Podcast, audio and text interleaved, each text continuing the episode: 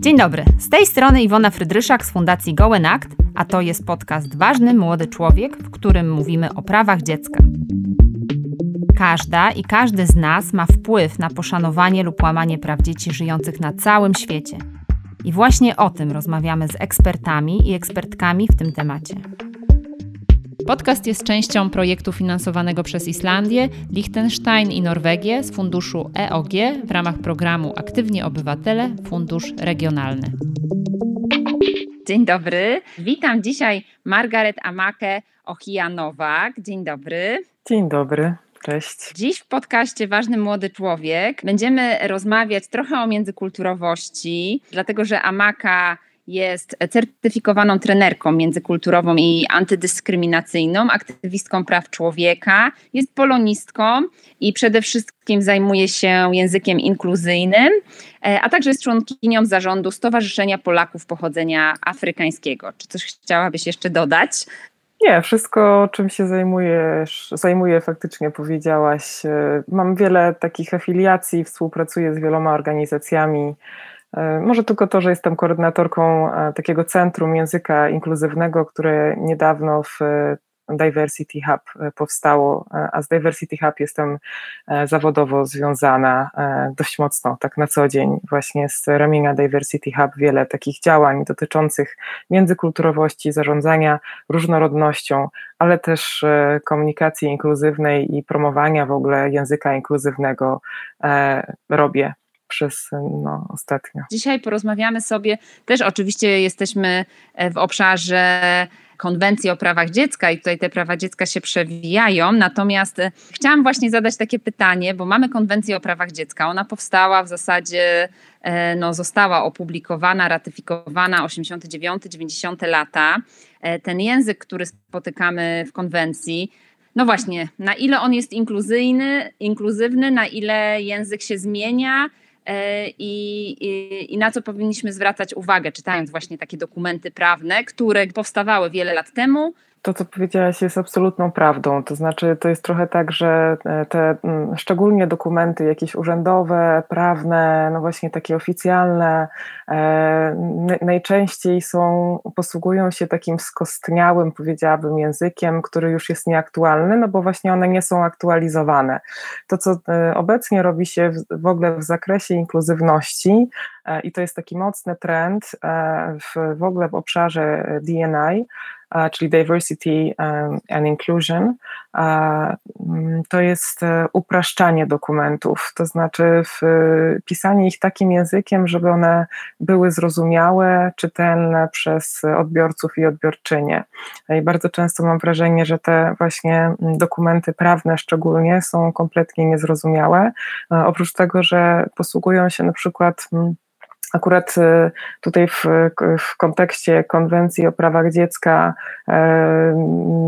nie widzę jakichś takich szczególnych, e, nie wiem, e, niefortunności, jeśli chodzi o sformułowania. Też no, nie znam jakoś szczegółowo też całego E, wszystkich artykułów tej konwencji. E, natomiast wydaje mi się, że tak jak w każdym e, dokumencie prawnym, no taka aktualizacja tego, czy właśnie na przykład używamy określenia osoba niepełnosprawna, czy w ogóle niepełnosprawna, tak, czy tak jak kiedyś mówiło się inwalida, czy kaleka, oczywiście to, te słowa są do wyrzucenia, czy raczej tak jak teraz mówi się osoba z niepełnosprawnościami. No, wydaje mi się, że takie rzeczy powinny być aktualizowane i monitorowane, chociaż tak nie jest. No i z tego względu bardzo często takie właśnie formułki prawne, czy jakieś e, akty, e, czy konwencje chociażby, wydają się mocno nieaktualne, kiedy mówimy o nich e, no właśnie w kategoriach współczesności, a powstały one, tak jak powiedziałaś, no dekady temu, kiedy no nawet jeszcze w Polsce chociażby nie mówiło się w ogóle o języku włączającym, o tym, że ważne jest to, żeby używać języka w taki sposób, żeby on włączał jak najwięcej osób, żeby e, sprawiał, że mm, osoby, o których mówimy i do których mówimy, czuły się po prostu e, dobrze. A z takich przykładów, e, no właśnie tej zmiany, tu wspomniałaś inwalida czy osoba niepełnosprawna, już teraz no, mówi się dosyć powszechnie osoba z niepełnosprawnością. Jakie są teraz najnowsze takie trendy, które właśnie włączają e, różne grupy społeczne, a, a, a nie były włączone poprzez język przez e, lata, setki lat? No na przykład e, chociażby z tego obszaru międzykulturowości, którą się, którym się zajmuję, to taka no, bardzo głośna debata, dyskusja dotycząca słowa na M, słowa murzyn, które przez wiele, wiele lat w polszczyźnie funkcjonowało jako neutralne określenie osoby czarno i cie, czy ciemnoskórej, czy osoby czarnej, bo to są te określenia, które jednak osoby, których dotyczy to słowo, e, wybierają najczęściej. To potwierdzają i rozmowy, e, nie tylko moje z tymi osobami, ale też badania takie wstępne, właśnie tak zwanej perlokucji, czyli tego, jak osoby, e, których dotyczy słowo, odbierają dane słowo. Czyli to słowo murzyn jest w 99% uznawane za e, obraźliwe. Zresztą sama Rada Języka Polskiego, czyli taka instancja, która ma taki autorytet w ogóle językowy czy językoznawczy w Polsce, też tę opinię wydała, że jednak nie jest to słowo neutralne. Ta debata dzieje się tak naprawdę to ta dyskusja dotycząca tego słowa, ona działa się, ona się, ona istniała w Polsce od lat e, wśród e, osób, których to słowo dotyczy, wśród językoznawców też, e, językoznawczyń, ale do takiej przestrzeni publicznej ona gdzieś tam dotarła w 2020 roku, szczególnie za sprawą akcji Stop Calling Me, mm, mm, Don't Call Me Murzyn zainicjowanej przez kolektyw Black is Polish, e, czyli takie, taką oddolną, właściwie nieformalną organizację e, kobiet afropolskich, ciemnoskórych. E, no i, no i właśnie to jest to słowo, któremu no wiele, na które wiele osób, oczy wielu osób się, do których, na które się zwróciły oczy wielu osób i po prostu też no, różne głosy się pojawiały, jeśli chodzi właśnie o to, jak określać e, osoby czarno i ciemnoskóre. Jeśli chodzi o samo to słowo, to też nie chcę temu wiele czasu poświęcać, natomiast to, co jest ważne, e, jeśli jeszcze też e, mm, o tym osoby, które słuchają tego podcastu nie wiedzą, to sama, samo to skąd to słowo się wywodzi, jest no, wiele się tam pojawia teorii na ten temat i tak dalej, natomiast takie najbardziej deprecjonująca etymologia, czyli pochodzenie słowa, to jest staropolskie, to jest jego staropolskie znaczenie. Czasownik murzyć w staropolszczyźnie oznaczało brudzić, czernić, smolić, no i chociażby z tego względu to nie jest odpowiednie słowo, żeby w ogóle używać e, w stosunku do, e, do osób czarno i ciemnoskórych. Pomijając fakt, że w ogóle jeśli mówimy o inkluzywności, to tak naprawdę my mówimy o takim, takiej precyzji języka. Tak naprawdę my najczęściej nie, nie potrzebujemy w ogóle określeń, czy ktoś jest osobą z niepełnosprawnością, czy ktoś jest właśnie osobą czarną, czy, czy osobą białą, bo przecież tych określeń na co dzień nie używamy. One się pojawiają dopiero w momencie, momencie, kiedy ktoś jest inny, ktoś jest jakoś się czymś wyróżnia. E, innym takim obszarem, który, o którym ostatnio się dużo mówi, to jest obszar tak zwanej neuroróżnorodności. E, I tutaj mówimy o, zarówno o różnych stylach poznawczych, jakie nasz, nasze mózgi mogą mieć, e, ale też o różnych, no właśnie, atypowościach, neuroatypowościach, czyli na przykład kiedyś mówiło się autistic chociaż teraz też powraca się do tego, szczególnie osoby, które są w spektrum autyzmu, też chcą wracać do tego nazewnictwa, mówić o sobie jako właśnie osoby autystyczne. Ale ten, mam poczucie, że to słowo osoba jest bardzo ważne. Kiedy mówimy w ogóle o osobie, to wtedy nadajemy jej podmiotowości. To jest dokładnie ten sam mechanizm, który, który zadział się przy e, tym określeniu osoba z niepełnosprawnościami, tak? Czy osoba um, poruszająca się na wózku, osoba e, w spektrum autyzmu, czy osoba autystyczna chociażby, ale zawsze ta osoba, podobnie z osobą e, czy osobami homoseksualnymi, e, w przeciwieństwie do tego, co jeszcze kilka lat temu funkcjonowało, określenie homoseksualista, które ma bardzo taki negatywny ciężar znaczeniowy w ogóle w polszczyźnie, czy mm, jeszcze myśląc o innych cechach tożsamości, to właśnie zawsze ta osoba, podobnie właśnie jak tutaj osoba czarna, ale też e, wracając do tego wątku międzykulturowego, to jest jeszcze takie jedno e, określenie, które cały czas funkcjonuje i ono na przykład w podręcznikach e, dla dzieci do, do geografii, czy gdzieś tam właśnie w, w tekstach różnych w przestrzeni publicznej funkcjonuje, to jest słowo Indianin, czyli słowo na określenie rdzennej ludności Ameryki Północnej szczególnie, e, no, które to słowo jednak znowu ma to pochodzenie takie kolonialne. Mm, I tutaj mm, dotykamy trochę takiego pola, jak w ogóle dekolonizowanie też e, tego, mm, o czym się uczymy i jak się uczymy, e, ale może też będziemy miały o tym okazję porozmawiać za chwilę. Natomiast to słowo Indianin, które jednak zostało nadane przez tych, którzy podbijali e, kontynent amerykański, którzy myśleli o tym, że myśleli, że to są Indie, to, to nie jest to słowo, które tak naprawdę powinno określać społeczność rdzenną, czyli tych rdzennych Amerykanów, rdzenne Amerykanki, czy rdzennych mieszkańców, mieszkanki właśnie tego kontynentu, no szczególnie Stanów Zjednoczonych, ale Kanady też. E, no i też słowo Eskimosi, Eskimos, e, to też jest e, takie Eskimo określenie, które oznacza surowe mięso i też społeczność, społeczności, które tak są określane, też już jakiś czas temu zadeklarowały, że nie chcą, żeby takich określać, więc tylko na przykład określać takimi specyficznymi nazwami, jeśli znamy te nazwy ich plemion, między innymi Inuici, to jest jeden z takich bardziej uniwersalnych E, może właśnie znowu, plemię to też jest kolejne takie słowo, które jest jakoś naznaczone, ale bardziej grupa etniczna, e, tutaj bym powiedziała. Więc to są czasem takie niuanse, które wymagają jakiegoś sprawdzenia, wymagają wiedzy, a czasem po prostu takie zastanowienie się, czy faktycznie ta cecha, o której mówię, którą określam daną osobę, jest w ogóle potrzebna, żeby ją wymieniać, żeby ją nazywać. No moim zdaniem język kształtuje naszą rzeczywistość i to jest ten pierwszy krok w kierunku e, takiej sprawiedliwości społecznej, o której mówi też e, konwencja o prawach dziecka. E, no i konwencja obejmuje szkoły. E, obejmuje państwa strony, no a, a szkoła, instytucje publiczne są jakby stroną właśnie konwencji. E, więc jaki jest obowiązek, znaczy obowiązek, to, że obowiązek jest, ale właśnie jak wygląda sytuacja w polskiej szkole używania takiego języka inkluzywnego? Czy też w tym zakresie e, prowadzisz badania i, i temu się przyglądasz? To jest w ogóle bardzo ciekawe pytanie, ale to, co mogę powiedzieć i z takim optymizmem chyba tutaj, to to, że w ogóle taka uważność, jeśli chodzi o szkoły i o nauczycieli, nauczycielki, przynajmniej tych, z którymi ja współpracuję, się zwiększa, czy współpracowałam. To znaczy, coraz więcej e, szkół, coraz więcej nauczycielek, nauczycieli e, odzywa się właśnie do mnie w takiej, e, z, z takim zapytaniem, no jak ten język, jak o tym języku w ogóle mówić, jakie można zajęcia, jakie lekcje, jak można poprowadzić lekcje w tym kierunku,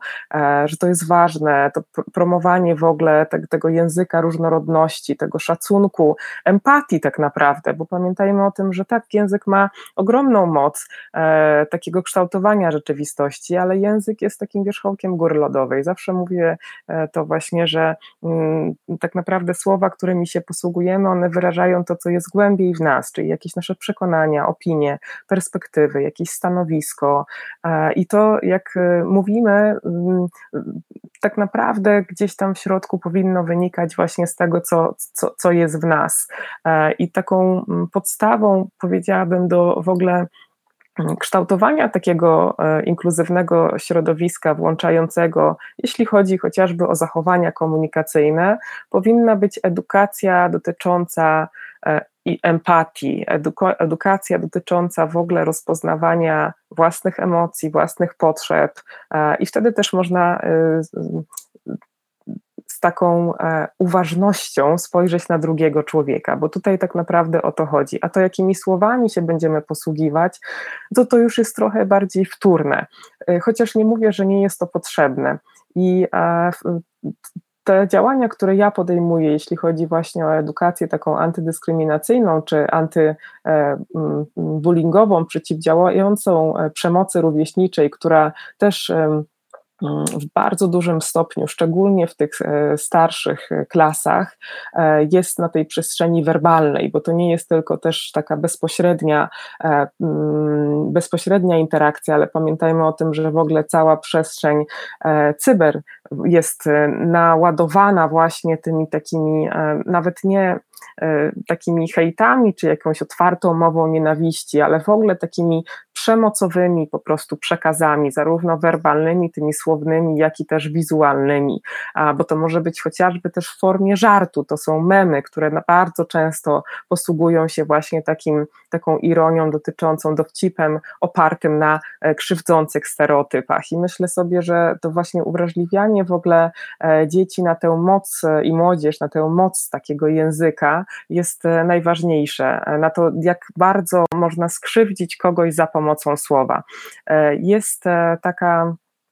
stworzona w latach 50. przez e, Gordona Alporta, który zajmował się, psychologa, który zajmował się w ogóle e, teorią uprzedzeń, też między innymi, e, tak zwana piramida nienawiści, która pokazuje, że od takich negatywnych, czasem nawet takich niewinnych komentarzy, ale jednak krzywdzących, jak bardzo stopniowo przez akty dyskryminacji, akty wykluczenia, akty przemocy fizycznej, jak ten język może doprowadzić do, do śmierci, do, ekster, do, do eksterminacji. On robił te badania na podstawie tego, co się wydarzyło podczas Holokaustu, natomiast ta piramida jest dość uniwersalna. Jak to sobie popatrzymy właśnie na to, jak pewne grupy społeczne są e, napiętnowane, marginalizowane, jedną z takich grup w polskim kontekście jest na przykład są osoby romskie, bo też badania e, Centrum Badań nad Uprzedzeniami e, przy Uniwersytecie Warszawskim z z którym też współpracuję, pokazują, że mm, te mm, uprzedzenia w stosunku do osób romskich są takimi uprzedzeniami, które są najbardziej akceptowalne przez ludzi, czyli ludzie przyznają się do tego, że nie lubią tak zwanych cyganów, tak? Więc to, e, ale to też jest w języku na przykład w naszym polskim, ocyganić kogoś, tak? Że to znaczy, że e, kogoś, e, mm, ktoś nas oszukał, że ktoś nas ocyganił i tak dalej. No też tych antysemickich jest bardzo dużo e, rzeczy, na przykład właśnie o Żydzić czy, czy Żydzie i tak dalej. E, I myślę sobie, że w ogóle rozmowa na ten temat i to coraz częściej się pojawia w szkołach, że szkoły chcą na ten temat rozmawiać, szczególnie teraz w tym czasie, kiedy też pojawi, pojawi się coraz więcej dzieci ukraińskich w szkołach, jest bardzo ważna po prostu, jak ten język, e, jaką ten język ma moc, jak my czasem nawet nieświadomie możemy skrzywdzić drugą osobę, jak nieświadomie możemy doprowadzić do tego, że na przykład nasz kolega czy koleżanka z klasy, nie wiem, nagle z tej klasy zniknie, bo się wypisze, a może, tak jak też pokazują badania w przypadku dzieci transpłciowych, czy właśnie też neuroróżnorodnych, e, może popełni samobójstwo, czyli takie bardzo już e, no, najtragiczniejsze scenariusze wydarzeń też się e, dzieją niestety i to, e, i to widać. Chciałam teraz przejść do, bo ty e, zresztą trochę o tym powiedziałaś, że właśnie przede wszystkim wychodzisz z tego, że, przed, że powinniśmy uczyć dzieci empatii, czyli nie tej twardej wiedzy już na przykład o języku inkluzywnym, jakich powinniśmy używać sformułowań. Więc masz takie holistyczne podejście mm, do edukacji. E, no i teraz jak czytamy w, e, w, preambule, czy cała konwencja o prawach dziecka mówi właśnie o tym poszanowaniu e, e, godności oraz e, równości i jakby niezbywalnych praw wszystkich członków rodziny ludzkiej. No i przeczytamy taką konwencję o prawach dziecka, wiemy, wiemy jakby na takim poziomie właśnie rozumienia dokumentu, no dobrze, godność, równość i tak dalej, no ale jak to przełożyć przełożyć na takie codzienne życie tak naprawdę, no bo nawet tak, to, co wspominałaś przed chwilą, czyli ten bullying, że to jest jakieś tam takie działanie nieświadome do końca, czy może nieintencjonalne na początku, no i się zadziewa i no i właśnie skąd to wszystko się bierze trochę, E, więc tu trochę nawiązuje właśnie do kolonizacji i takiej przemocy i, tego wszystkiego, co niesiemy jako pokolenia, bagaże pokoleń. No i z drugiej strony właśnie jak to zrobić, y, żeby naprawdę praktykować to wszystko, co w tej konwencji jest zawarte na, takiej, na takim poziomie wartości? Oj, bardzo trudne pytania mi zadajesz. ale e, spróbuję tak odnieść się ze swojej perspektywy. To znaczy, tylko żeby doprecyzować, bullying jest zawsze działaniem intencjonalnym. E, agresja może być nieintencjonalna i ona zazwyczaj jest taka jednostkowa jakimś działaniem, bo bullying to już jest takie bardziej systemowe, jakieś e, długotrwałe, powtarzalne działanie, które jednak, w którym jest ta intencja, jest nierównowaga sił, więc to jest dość jest też sprecyzowane, czym ten bullying jest, ale nie o tym miało być. E, miało być o tym, jak e, praktykować e, no, no, właśnie te wartości godności, poszanowania wszystkich osób i no właśnie, ja mam takie cały czas może idealistyczne poczucie, że takie wartości gdzieś wynosimy z domu. To, to zresztą też pokazują mm, E, pokazuje taka praca właśnie z nauczycielami, nauczycielkami, które jak mówią o swoich trudnościach, o tym skąd się biorą w ogóle dręczyciele, czy właśnie tak zwani dręczyciele, czy skąd się biorą tak zwani sprawcy właśnie e, przemocy, czy, czy dlaczego w ogóle e, już dzieci zaczynają siebie jakoś e, no, nie wiem, niszczyć, czy e, wyśmiewać, czy, czy bić, kopać i tak dalej. E, I to się dzieje właśnie w taki powtarzalny, bardzo e, taki regularny e, sposób i tego jest naprawdę coraz więcej niestety, no to bardzo często ta odpowiedź jest taka, że no właśnie to są jakieś wzorce wyniesione z domu. Mm, że to są jakieś zachowania, które i Zresztą mm, to, to, wcale nie musi być taka przemoc domowa, której właśnie mówimy w taki sposób jawny, bo takie wzorce zachowań to oczywiście też, ale nawet właśnie wzorce tego, jak rodzice czy osoby, które się opiekują dzieckiem, e, mówią. Czyli to gdzieś tam wychodzi od tych dorosłych i tak faktycznie jak mówisz, to trzeba by było pewnie gdzieś tam dojść do początku e, ludzkości, żeby zastanowić się, dlaczego w ogóle takie agresywne zachowania się pojawiają. No bo agresja jest jakimś takim instynktownym działaniem, to pewnie bardziej e, psychologia mogłaby wyjaśnić, dlaczego jest tak, że my mm, gdzieś tam, kiedy ktoś się wyróżnia od nas, to my zaczynamy z tą osobą się, zaczynamy zaczynamy tę osobę jakoś e, no, albo wykluczać, albo naznaczać ją jakimiś negatywnymi cechami i tak dalej. To, to jest cały dział, który wyjaśnia, dlaczego w ogóle są uprzedzenia, e, no bo to jest gdzieś tam w środku, w naturze naszej ludzkiej. Natomiast to jak pójdziemy krok dalej, dlaczego my na tej naturze trochę się zawieszamy i operujemy i nie, nie chcemy tego e, odkręcić, no to to już wynika z takiej właśnie intencji, że my. Hmm,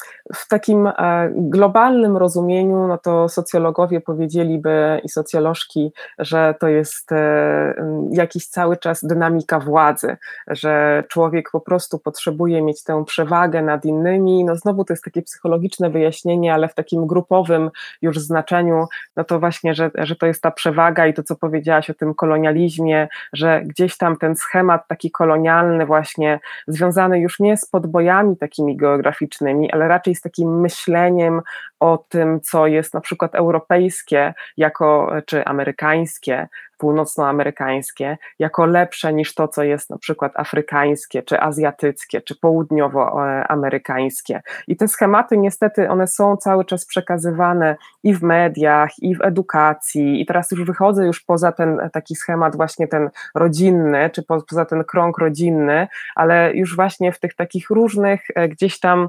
zewnętrznych, e, czy interakcjach właśnie z ludźmi, czy w jakichś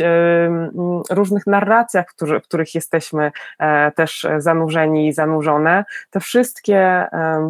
te wszystkie treści, e, no może nie wszystkie, ale taki mainstream treści i też mainstream niestety współcześnie polityczny e, jest też taki mocno nacechowany taką polaryzacją, czyli my jesteśmy dobrzy, lepsi, oni są gorsi, bo na przykład mają, są inni niż my, czyli no właśnie nie są heteroseksualni, nie są e, biali, nie są mężczyznami, nie są cispłciowi, nie są sprawni i tak dalej, tak dalej. Teraz, teraz oczywiście mocno upraszczam, e, ale tych cech może być o wiele więcej i to też nie jest taki zero-jedynkowy mechanizm, ale to właśnie mm, jak pytasz o te przyczyny, skąd w ogóle to się bierze, to faktycznie to ma zarówno takie podłoże historyczne, bo my jesteśmy wychowani po prostu w takim myśleniu, że no właśnie, Afryce to tylko się pomaga, bo tam jest bieda, bo tam są wioski tylko same, bo tam nie ma przecież wielkich miast, co jest e, kompletną bzdurą. E, I to, e, a, co jednak jest cały czas przekazywane, Afryka w ogóle to, to jest jakaś jedność, tak, to nie jest kontynent, to też jest taka kolejna narracja krzywdząca. No właśnie, mm, my jako osoby z Europy jesteśmy gdzieś tam wyżej, lepiej usytuowani i tak dalej, co też nie jest zupełną prawdą, taką, no właśnie jakby to powiedziała moja ulubiona e, Chimamanda Ngozi Adichie, posługujemy się taką e, jedną historią po prostu o świecie, e, w której nam jest wygodnie, bo też jesteśmy właśnie w tej historii gdzieś usytuowani jako ci lepsi. Trochę właśnie w kontekście polskim jest to mm, trochę bardziej dyskusyjne, bo jednak jesteśmy w tej części Europy, która e, też jest w stosunku na przykład do zachodniej Europy, czy do właśnie e, Ameryki Północnej, czy do Stanów Zjednoczonych też postrzegana jako ta gorsza, więc też jesteśmy w tej roli takich e, właśnie gorszych i myślę, że to w tej narracji w ogóle kolonialnej, że to nie pomaga, bo też lubimy jako Polki i Polacy o sobie myśleć, że jesteśmy też poszkodowani, więc nie musimy robić tej pracy właśnie związanej z włączaniem innych, czy z równouprawnieniem, czy po prostu z, ze sprawianiem, żeby inni czuli się lepiej na takim właśnie indywidualnym poziomie, bo tych poziomów wykluczeń jest bardzo dużo. To jest tak, że mogę właśnie w szkole komuś e, tam dociąć e, czymś, ale też e, mogę napisać jakiś artykuł, który nie mówię o sobie, ale mówię o, o, tak potencjalnie, e, który gdzieś tam wypuszczę i on właśnie w tej cyberprzestrzeni pójdzie do e, setek milionów osób i, i też rozprzestrzeni się taka na przykład jakaś fałszywa narracja, czy krzywdząca narracja o tym, że migranci czy uchodźcy to jest jakiś zalew, to jest jakaś inwazja, to jest jakaś, jakiś najazd, to jest jakaś fala, która nas zaleje i która przynosi jakieś zagrożenie. Więc tak naprawdę tych różnych poziomów właśnie wykluczeń i takich e, wyzwań związanych w ogóle z językiem, z komunikacją e, i z używaniem tego języka jest bardzo wiele i no, dlatego też używanie w ogóle języka e, równościowego, inkluzywnego wymaga takiej E, refleksji zarówno indywidualnej, ale takiego też działania gdzieś odgórnego. Stąd właśnie te takie wytyczne związane z tym, jakich nazw używać, czy jakich nie używać i tak dalej, że to powinno moim zdaniem iść z dwóch stron, czyli z jednej strony ja podejmuję jako osoba używająca języka jakąś decyzję, dokonuję jakiegoś wyboru, ale z drugiej strony też są jakieś opinie, jakieś e, właśnie takie mm, stanowiska płynące z góry i tego E, tej synergii między tym jednym a drugim poziomem jednak cały czas mam poczucie, że e, brakuje w ogóle w świecie, nie tylko w Polsce.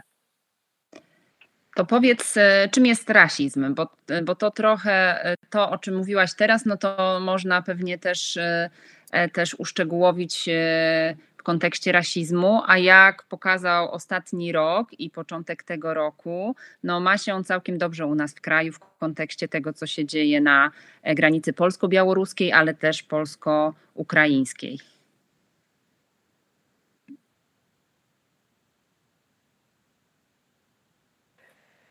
Okej, okay. znowu trudne, takie szerokie pytanie, e, ale dzięki za nie no, rasizmem i, w ogóle tą, tą perspektywą może antyrasizmu zajmuję się długo i dlatego to nie jest takie właśnie proste pytanie, ale powiedziałabym, że e, rasizm, e, może skąd się w ogóle ten rasizm wziął? E, rasizm nie lubię mówić o tym, że to jest ideologia, dlatego że ideologia kojarzy się właśnie z czymś, co jest napisane, e, wyznawane przez jakąś grupę ludzi i tak dalej. E, wolę mówić o rasizmie jako jakimś sposobie, jakimś w ogóle sposobie myślenia, jakimś takim założeniu, o jakiejś kulturowej wyższości jednej grupy nad innymi grupami. E, no i tutaj, jeśli chodzi o rasizm, szczególnie w tym kontekście właśnie mm, euroatlantyckim, no to rasizm jest takim założeniem o kulturowej wyższości osób białych nad osobami niebiałymi, tak bardzo w taki już prosty sposób to mówiąc. Jednocześnie jest to takie uzasadnienie tej dominacji nad jednych, właśnie jednych nad drugimi e, w działaniach i w takim myśleniu kolonialnym. Działania kolonialne, czyli podboje kolonialne, e, czyli XVIII e, i XIX wiek, kiedy mm,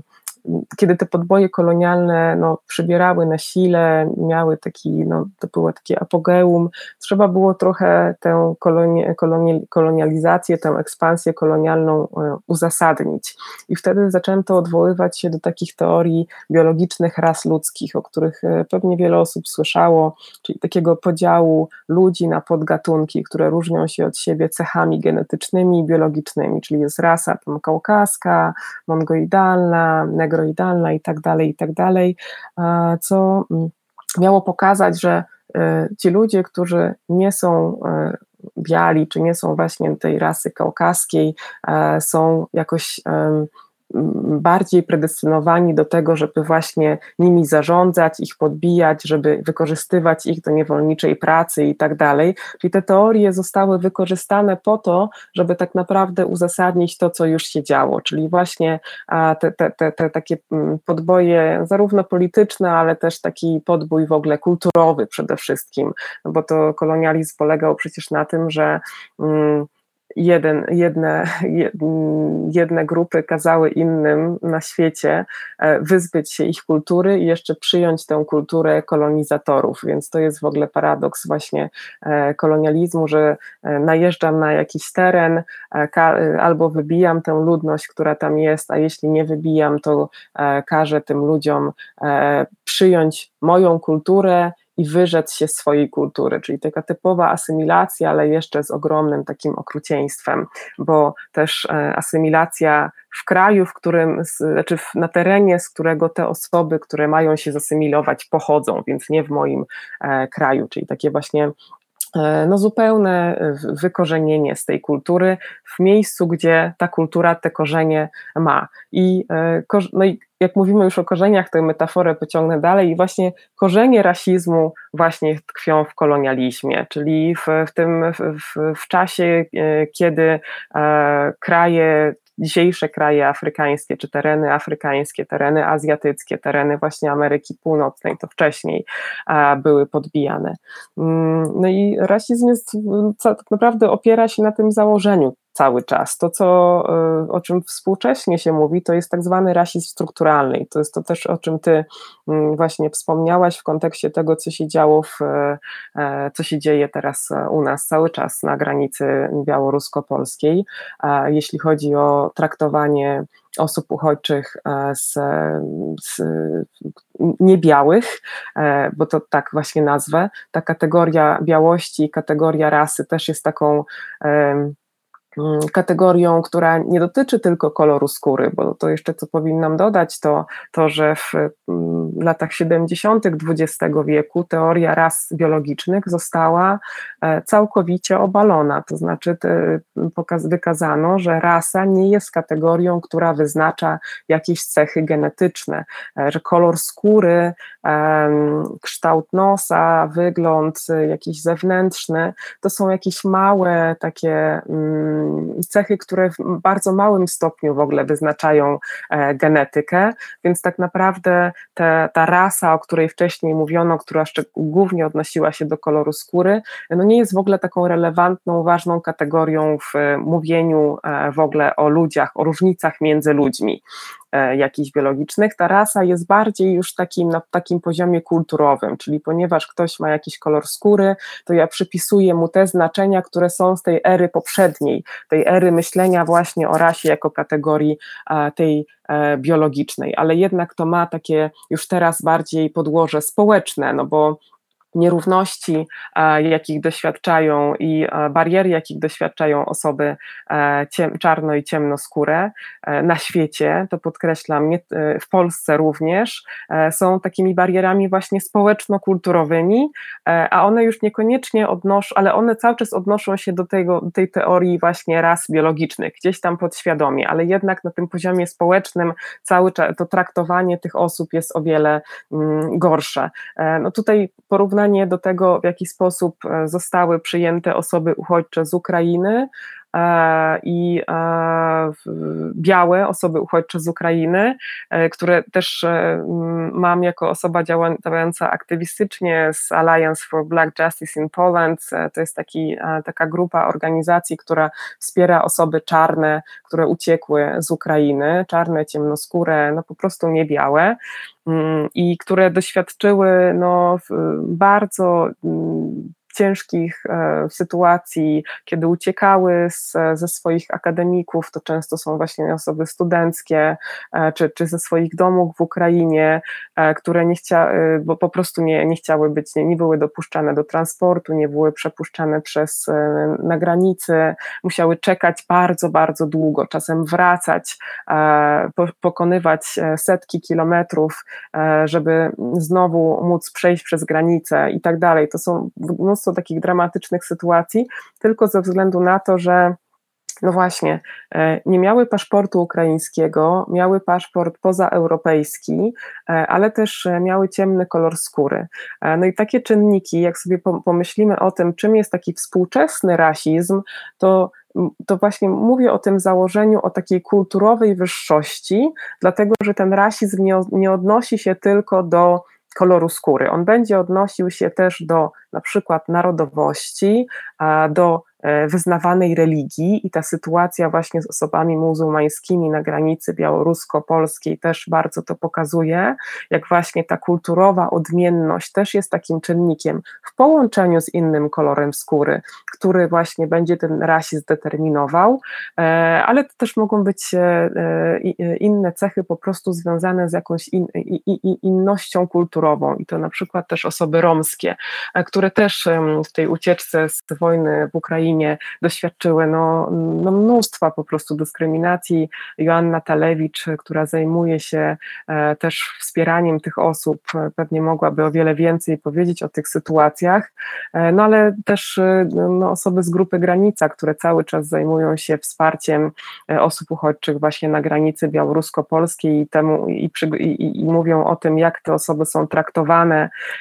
jak, jak wiele tych nierówności jest gdzieś tam wpisanych w ogóle też też w prawo chociażby, czyli takie właśnie prawne e, podejście mm, do osób z innych kontekstów kulturowych, do osób migrujących właśnie z różnych kontekstów kulturowych, jak to jest właśnie nie,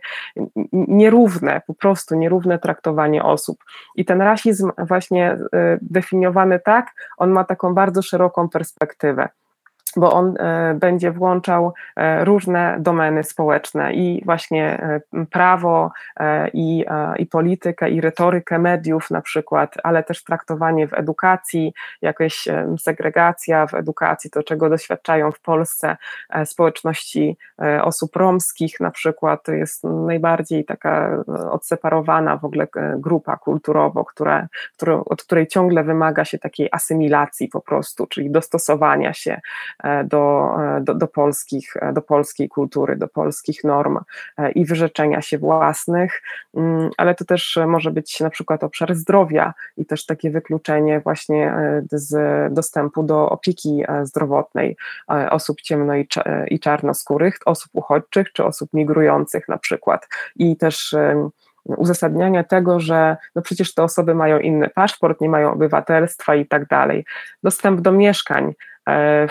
teraz ostatnio no, bardzo często szukałyśmy i cały czas szukamy mieszkań dla osób ciemno i czarnoskórych, e, kiedy okazuje się, że to mieszkanie ma być wynajęte właśnie dla takiej osoby, to często właściciele i osoby wynajmujące mówią, a nie, nie, to my jednak e, nie, nie mamy tego miejsca do wynajęcia, my nie wynajmujemy obcokrajowcom, dla Ukraińców byłoby ok, ale innym obcokrajowcom nie. Więc takie, no właśnie, też e, jedno, jeden z takich elementów tego współczesnego rasizmu jest takie zaprzeczanie, że nie, to przecież nie chodzi o kolor skóry i tak dalej, ale jednak jest to powielanie tych schematów właśnie kolonialnych, czyli taką pętlę zatoczyłam teraz, mam nadzieję, zrozumiałą powrót do tych e, właśnie, do tego takiego myślenia po prostu kolonialnego, nie będąc nawet w tej funkcji kolonizatora, e, tego, który podbijał faktycznie, e, czy, czy chciał chociażby podbijać, Polska też przecież miała aspiracje kolonialne, nie będąc nawet tak intencjonalnie w tym, ale jednak myśląc tymi schematami, takimi kodami kulturowymi i narracjami, o których wspomniałaś. I teraz e, wyobraźmy sobie, tak wracając już do tego dziecka, e, i, e, i to dziecko, które, które obserwuje to, że jest dyskryminowane ze względu na swoją skórę, na, ze względu na swój kolor skóry chociażby, no to jakie są jego konsekwencje takie psychologiczne? Bo tutaj omówiłaś o tych wszystkich kwestiach takich powiedzmy zewnętrznych, czyli mieszkania, dostęp do zdrowia, ale jakie konsekwencje dla młodego człowieka, e, no bo tutaj jakby skupiamy się na dzieciach, ma to, że właśnie ono jest y, no tak systemowo E, strukturalnie dyskryminowane e, każdego dnia. Konsekwencji psychologicznych jest e, no niestety bardzo dużo, bo oprócz właśnie tych społecznych, o których wspomniałam, czyli takie właśnie wykluczenie, w ogóle dyskryminacja, jakaś um, um, takie poczucie w ogóle niebycia ważną czy ważnym, czy, czy też na przykład taki strach jakiś, to już jest gdzieś tam na, na tym pograniczu psychologii i, i, i społecznym, społecznych konsekwencji. E, taki mm, e, strach w ogóle przed funkcjonowaniem w grupie. To jest coś takiego, że y, te, mm, te, te, skutki psychologiczne, które też są zbadane i opisane, e, to jest między innymi taki ogromny stres przed funkcjonowaniem, przed byciem w ogóle w grupie, który nie, nie musi wcale być takim stresem, który gdzieś tam, o którym dziecko mówi, że ono będzie na przykład y, jakieś y, właśnie bardziej zestresowane, czy będzie wyglądać na jakieś podenerwowane, czy coś takiego, który może objawiać się różnymi reakcjami. Jednym z, jedną z tych reakcji jest na przykład w ogóle agresja w stosunku do innych osób, czyli to jest e, to takie mm, e, to jest ta taka spirala właśnie przemocy, że z jednej strony dziecko, które doświadcza jakiejś agresji albo przemocy, e, będzie no, no, czuło się źle, ale żeby to samopoczucie jakoś sobie polepszyć albo odreagować, będzie z kolei też agresywne w stosunku do innych dzieci. A to tak naprawdę wynika z takiego ogromnego przeżywanego stresu, E, nawet to może być właśnie mm, taki syndrom stresu pourazowego dla takich e, już dzieci starszych, które e, doświadczały i cały czas doświadczają tej przemocy, który może objawiać się, tak jak powiedziałam, i agresją, ale też może objawiać się jakąś bezsennością, czyli może być nawet niezauważalne też dla rodzica czy dla opiekuna. Mm, może objawiać się też takim no, bardziej widocznymi jakimiś mm, zaburzeniami, czy, czy problemami, jak depresja, czy e, paranoja, czy jakiś e, lęk, e, czy jakaś taka właśnie mm, poczucie takiej beznadziei, które będzie bardziej lub mniej zauważalne, mm, to też może być po prostu lęk taki przed wychodzeniem z domu, lęk w ogóle przed przemieszczaniem się gdzieś. E, to szczególnie jednak u dorosłych, e, którzy już albo osób samodzielnych też w ogóle, bo bardzo często takie akty dyskryminacji, one też e, mm, mają miejsce w, w, w, środkach transportu publicznego, na przykład tak, czy na ulicy, gdzieś jakieś takie rzeczy, to też właśnie może wpływać na taki, mm, na właśnie w ogóle unikanie określonych miejsc. No i właśnie jeśli mówimy o dzieciach, to też będzie to właśnie takie ciągła próba unikania, czy to y, przedszkola już w tych starszych klasach, czy właśnie w młodszych klasach szkoły podstawowej, czy w ogóle w szkole. Może być taka próba właśnie unikania określonych miejsc, określonych czynności też, które kojarzą się z osobami, które stosują przemoc, z jakąś grupą, w której e, doświadczam tej dyskryminacji. E, no to będzie właśnie takie poczucie izolacji w ogóle społecznej i taki brak zaufania. I ten brak zaufania niestety on będzie się ciągnąć właśnie między innymi w, razem z tym całym syndromem stresu pourazowego, który może być, e, tak jak pokazują badania, on może się odbywać na wielu poziomach, on może być kompleksowy też, jeśli jest związany z jedną cechą tożsamości, to najczęściej też będzie związany z innymi cechami tożsamości, bo dlatego mówię o tych cechach tożsamości, bo w większości przypadków jednak bullying i przemoc rówieśnicza w szkołach e, ma taką przyczynę właśnie w tej cesze jakiejś tożsamości, takiej, której nie może dziecko zmienić, czyli albo, nie wiem, wyznaje inną religię, albo właśnie wygląda jakoś inaczej, jest większe niż reszta dzieci, albo właśnie ma ciemny kolor skóry, albo jest e, no, innej narodowości, więc to mogą być różne cechy. E, no i właśnie tak naprawdę to, co się dzieje, to jest taki efekt domina, którego, który można przeoczyć, jak dziecko doświadcza właśnie tych aktów dyskryminacji i przemocy polega trochę na tym, że nie tylko ta jedna osoba ma sobie z tym radzić, tylko nie, nie ta jedna osoba, która doświadcza tej przemocy, ma sobie radzić z tą krzywdą, izolacją, ale podobnie zaczynają mieć też inne osoby z tej samej grupy e, tożsamościowej albo z tej samej, e, no właśnie, grupy, która jest bliska tej osobie, czyli ta przemoc tak naprawdę ona nie dotyczy tylko tej osoby, która bezpośrednio doświadcza, ale też świadków i świadkiń, czyli osób, które albo nie reagują zupełnie, albo wspierają sprawców, albo czasem wspierają osobę doświadczającą e, przemocy, albo właśnie są takimi, e, no właśnie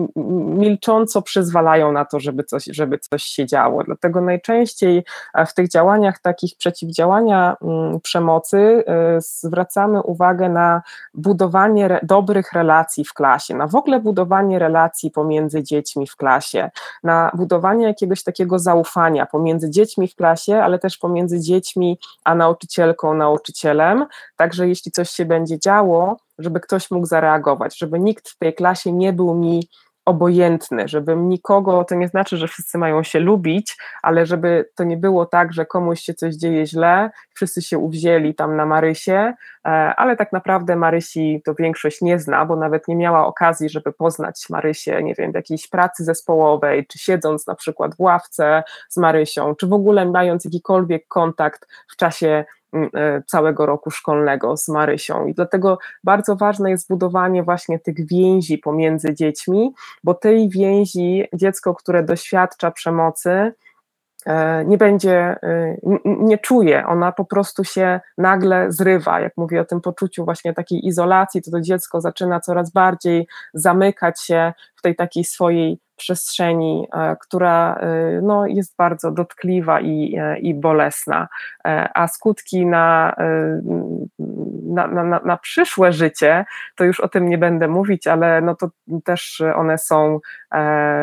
bardzo takie no, drastyczne mogą być po prostu, no bo to, co dziecko doświadcza, czego dziecko doświadcza w szkole, może przerodzić się po prostu w taką traumę, która idzie za nami już całe życie i całe życie trzeba będzie to przepracowywać. Całe życie, ale też całe pokolenia, no bo y, ten proces kolonializacji zaczął mhm. się, no tak jak mówiłaś, w XV wieku Ameryka Północna, potem kolejne kontynenty. Ty też pracujesz poprzez ciało i może powiedz właśnie na zakończenie o tym, jak możemy uwalniać jednak te e, traumy, e, które właśnie przekazywane są z pokolenia na pokolenie. E, tak, to e, te metody takie somatyczne, które e, włączają całość naszą, nie tylko naszą głowę, czyli nie tylko uczenie się poprzez, nie wiem, czytanie, czy słuchanie, czy rozmowy, czy właśnie ten taki kognitywny wymiar naszego bycia, w moim przekonaniu są kluczowe, dlatego że one mm, dają taką mm, pełnię w ogóle w tym uczeniu. To po pierwsze, sama metoda somatyczna, metody pracy z ciałem są już jakimś odchodzeniem od takich schematów kolonialnych, które gdzieś tam e, mamy mm, y, wbite z tym męskim, takim bardzo racjonalnym, takim bardzo właśnie wiedzowym podejściem w ogóle do uczenia się, też uczenia się społecznego, chociaż to uczenie społeczne właśnie nie jest też elementem tej takiej kolonialnego schematu, no bo właśnie ten kolonialny schemat mówi o tym, że to, co wiesz, to jest to, co w Twojej głowie E, to, co właśnie możesz powiedzieć i ująć za pomocą słów. A uczenie społeczne jest e, takim, mm, taką w ogóle materią, która no, wykracza bardzo poza ten, to, to spektrum e, takiej, takiego, takie wiedzowe, takie właśnie myśl, takiego myślenia. Ono wymaga po pierwsze E, zaangażowania jeszcze jednej umiejętności naszej, czyli czucia, czy jakiejś takiej predyspozycji, po prostu zaangażowania emocji, uczuć. To, co mówiłam wcześniej, takiej uważności na to, no właśnie jak ja się mam, czy jak ja mm, mam się w odniesieniu do tego, co działo się E, no właśnie, co, co jest w moim ciele też pokoleniowo. I to jest ten trzeci wymiar, czyli ten wymiar takiego, e, jak moje ciało się w tym momencie ma, co ja, jakie traumy gdzieś tam, to co mówisz o pokoleniach e, traumach międzypokoleniowych, jak one się w, odbijają na moim ciele, bo w naszych ciałach te traumy są, są te blokady, są te różne bariery, przez które osoby, które, z którymi się utożsamiamy, albo które były nam bliskie, albo które no, chociażby były osobami e, z Polski, e, też tutaj wychowanymi, z którymi mamy wspólny po prostu rodowód, e, to, to gdzieś tam się odkłada po prostu w tych naszych ciałach. To, co się działo w historii e, no, niedawnej Polski, e, cała historia związana z Holokaustem, w ogóle z takim sentymentem antysemickim, który cały czas funkcjonuje, to jest niesamowite, to jest ogromna trauma, trauma taka narodowa, powiedziałabym, i my w tych ciałach tę traumę też nosimy. No i to, co ja próbuję, co, co próbuję też z Agnieszką Bułacik e, z, z New Visions e, robić, e, ale też sama w innych przestrzeniach robić, to taka próba docierania do tego, gdzie te blokady w moim ciele są. Czy w ogóle ja mogę poczuć to, czy mogę połączyć się z moimi przodkami, przodkiniami, z tym, co było przede mną w historii e, świata, w historii regionu, w historii osób, z którymi do których jest mi blisko tożsamościowo, czy ja mogę w ogóle się z tymi, czy ja mam w ogóle świadomość tego, że moje ciało gdzieś tam mm, no też jest po prostu elementem tej całej układanki. E, I to, to, to wymaga takiej pracy związanej z oddechem, pracy związanej z, takim, z taką właśnie uważnością, e, z zatrzymaniem się, bardzo często z nierobieniem, z no właśnie, z takim spojrzeniem trochę wstecz, e, ale też spojrzeniem w głąb. E, bardzo często teraz patrzymy na to, co będzie, co jest, do, co jest w przód, nawet patrząc na komputer, no patrzymy, do, patrzymy przed siebie po prostu i też nasza sylwetka jest w ten sposób pochylona. Rzadko e, zdarza e, mi się w ciągu dnia, jeśli sobie tego nie przypomnę, żeby wycofać ciężar ciała na pięty, czyli do tyłu, na plecy, poczuć jakieś oparcie tego, co jest za mną. Więc takim pierwszym krokiem e, w tych e, warsztatach i zajęciach właśnie związanych z, uwalnianiem traum takich społecznych, związanych e, z wykluczeniem, opresją poprzez ciało, to jest w ogóle takie poczucie oparcia w sobie, takie centrowanie, powrót do tego, że ja jestem osobą, jestem człowiekiem, który ma swoją własną godność, i to jest ta wartość, o której w konwencji o prawach dziecka też jest, e, więc cieszę się, że tutaj jest taka synergia też między tym. Ja odnajduję własną godność i w swojej własnym wymiarze godności mogę też rozpoznawać godność w innych ludziach. E, I to są takie ćwiczenia, które mm, prowadzone gdzieś, które ułatwiają też odnalezienie tej godności, poczucie tej godności w sobie. To, że ja mam swoją godność, nie znaczy, że mam się izolować od innych osób Czyli drugim, tym kolejnym takim wymiarem, który praktykujemy właśnie w tym e, centrowaniu siebie, czy w takim właśnie e, osadzaniu e, w siebie w ciele, jest wymiar takiego połączenia z innymi ludźmi, z innymi osobami, czy w sali, gdzie praktykujemy, czy na całym świecie, czy, czy w całym kraju i tak dalej, czy z osobami, z którymi pracujemy. To jest to połączenie właśnie, które mm, pozwala nam przekroczyć taką izolację, taki, mm, taki trochę nawyk izolacji, w którym ten, te, też ten kolonialny nawyk bycia, taki, który właśnie mówi o tym, że jak jesteś, jak sama sobie radzisz, to w ogóle jest super. I taka współzależność jest bardzo często e, gdzieś tam trudna dla nas do w ogóle e, do funkcjonowania. Trudno jest nam funkcjonować w takiej współzależności, więc ten drugi wymiar to jest, mm, to jest ta współzależność, to połączenie z innymi ludźmi i to też w taki sposób bardzo czasem fizyczny, chociażby rozszerzenie ramion na boki, też praktykujemy. I tym trzecim w końcu wymiarem jest ten e, wymiar takiego oparcia właśnie w historii, czyli takiego wycofania zmysłu, wycofania uwagi na tył ciała i połączenia się właśnie z tym, z tymi, którzy byli, które były przed nami, i to może być czasem bolesne, bo to może oznaczać, że łączymy się właśnie też z tymi, którzy mm, mieli taki sam, mm, którzy na przykład też byli tak jak e, my biali, e, nie tak jak ja. Ja, ja jestem osobą ciemnoskórą, e, polko-nigeryjką, ale mówię to, bo to podcast, ale może być, nie, nie być słychać, bo mówię po polsku, no bo jestem Polką, to jest inna kwestia już, ale no właśnie, tego takiego wycofywania się i połączenia też z tymi osobami, które dokonywały opresji, które też na przykład są sprawcami jakichś rzeczy, z którymi ja się nie zgadzam. I to może być bolesne,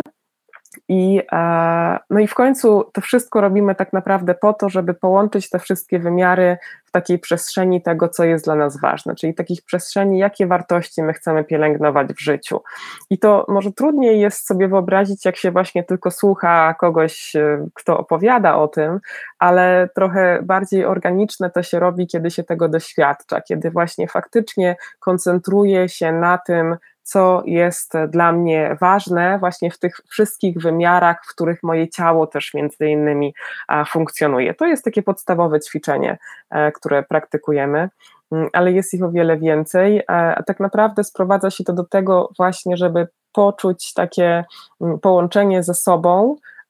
poczuć prawo do tego, że ja mogę być taka, jaka jestem, ale jednocześnie też tę współzależność z innymi. Czyli znowu takie podstawy i, i jakby moje bycie e, ok, e, tak naprawdę e, uwalnia mnie od